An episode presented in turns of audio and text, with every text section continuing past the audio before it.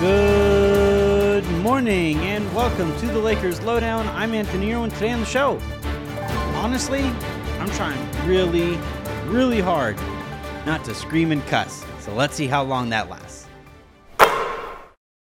Normally, I like to start with the good things that we saw from a game or, or, or takeaways or bits of news over the course of a day. But you know what? And after this one, there is just not much. I guess I could technically start with the first and second quarters, right? I can say that the Lakers outscored OKC 41 to 19 in the first quarter. And then, well, nope, they lost the next quarter. Uh, 37 to 31, OKC goes in the second.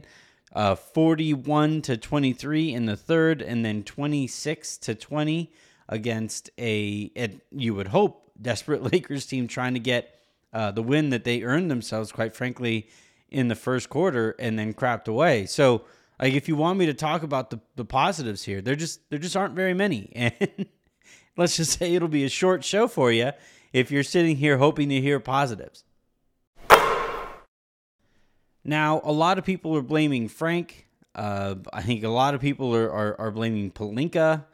Uh, I mean, I I guess you know, I, I think we learned pretty definitively over the over the uh, offseason that Pelinka isn't making calls on roster construction and and Frank, like what buttons do you want him to press when everybody is is just kind of sleepwalking through the three quarters of a game? And you know, I for me, I think this one starts on uh, with with AD and Russ you know, all the the only thing we were saying, the, the most pervasive bit of analysis after last last night's game was uh, that's why you trade for Russ, right? The ability to go out and beat San Antonio. Now, I think it was a little iffy that they required overtime to beat San Antonio, given the state of that organization right now. But fine, whatever. It's early. You're learning to play together.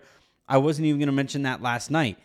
But then you follow that up with this type of effort where Russ goes for a quadruple double, you know, points, rebounds, assists, turnovers, uh, and he finishes the game a game worst. Yeah, game worst, minus 12 in this one. And and honestly, that stat aligns with what we saw out there on the court.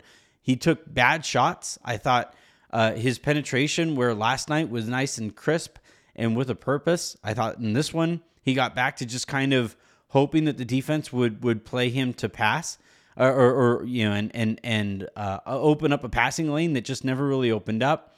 And then once his, his instead of adjusting and aggressively trying to get to the rim, he started taking mid range and three pointers. Like Russell Westbrook taking eight three pointers in the game just shouldn't happen. It's just it just should not happen. He's not that kind of a shooter. And you know, for all of the well, they're learning, they're learning, and all this stuff. No, no, no. That's Russell Westbrook.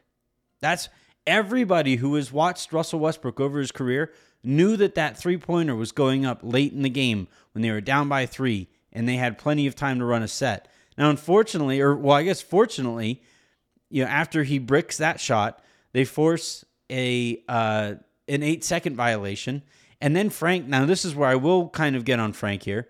Then Frank runs some weird isolation for Malik Monk at the top of the key where all of his best looks so far this year have come on assisted three pointers. So that was certainly a decision. And then after that, you have uh, a defensive possession where they throw the ball to Melo, and Melo shoots a three pointer about 23 feet, or I guess it was uh, 19 feet. And and you know there was another possession late in the game where Vogel had plenty of time to get a better defensive player out there for Melo.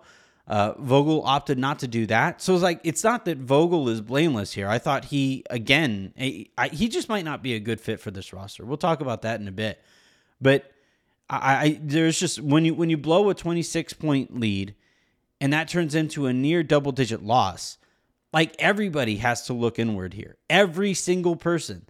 And and in situations like this where your roster is built from the top down, those looks in the mirror have to start from the top down.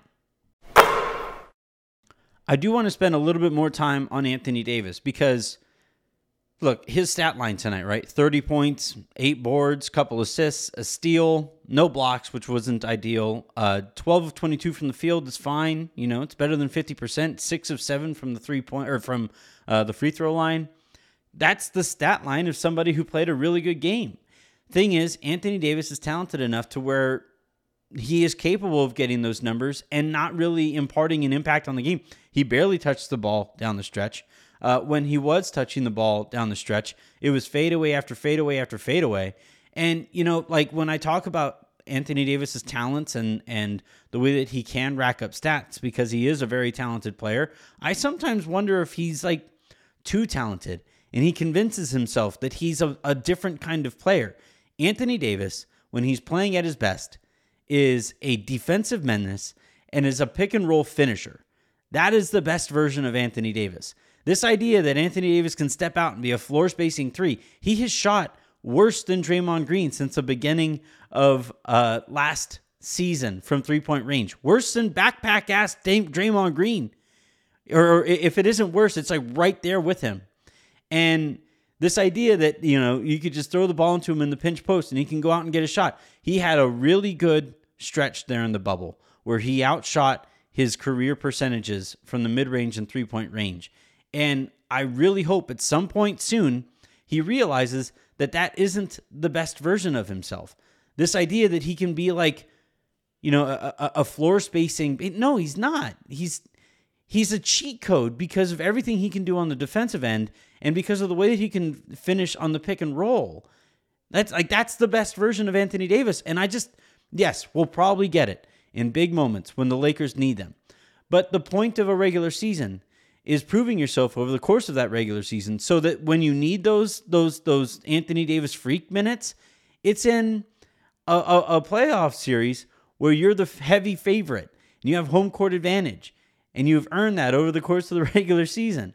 And instead, the Lakers keep playing the way that they, they could very easily be 0 5. If they keep playing like this, you're you're looking at a play-in game. And sure, great, we'll get playoff early playoff minutes from Anthony Davis, where he actually does the things that make him valuable as a basketball player. I don't want to harp on this one for too long because it is just one of 82. It is a brutal one of 82. I would maybe argue that this is the worst Lakers loss I've seen, one of the worst Lakers losses I have ever seen as a Lakers fan. Ever.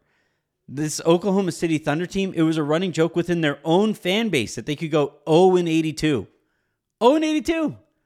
In the first quarter, I was joking with my dad that this might that that might be the worst team I've ever seen. And that worst team that I've ever seen went out and blew the doors off the Lakers for the next three quarters.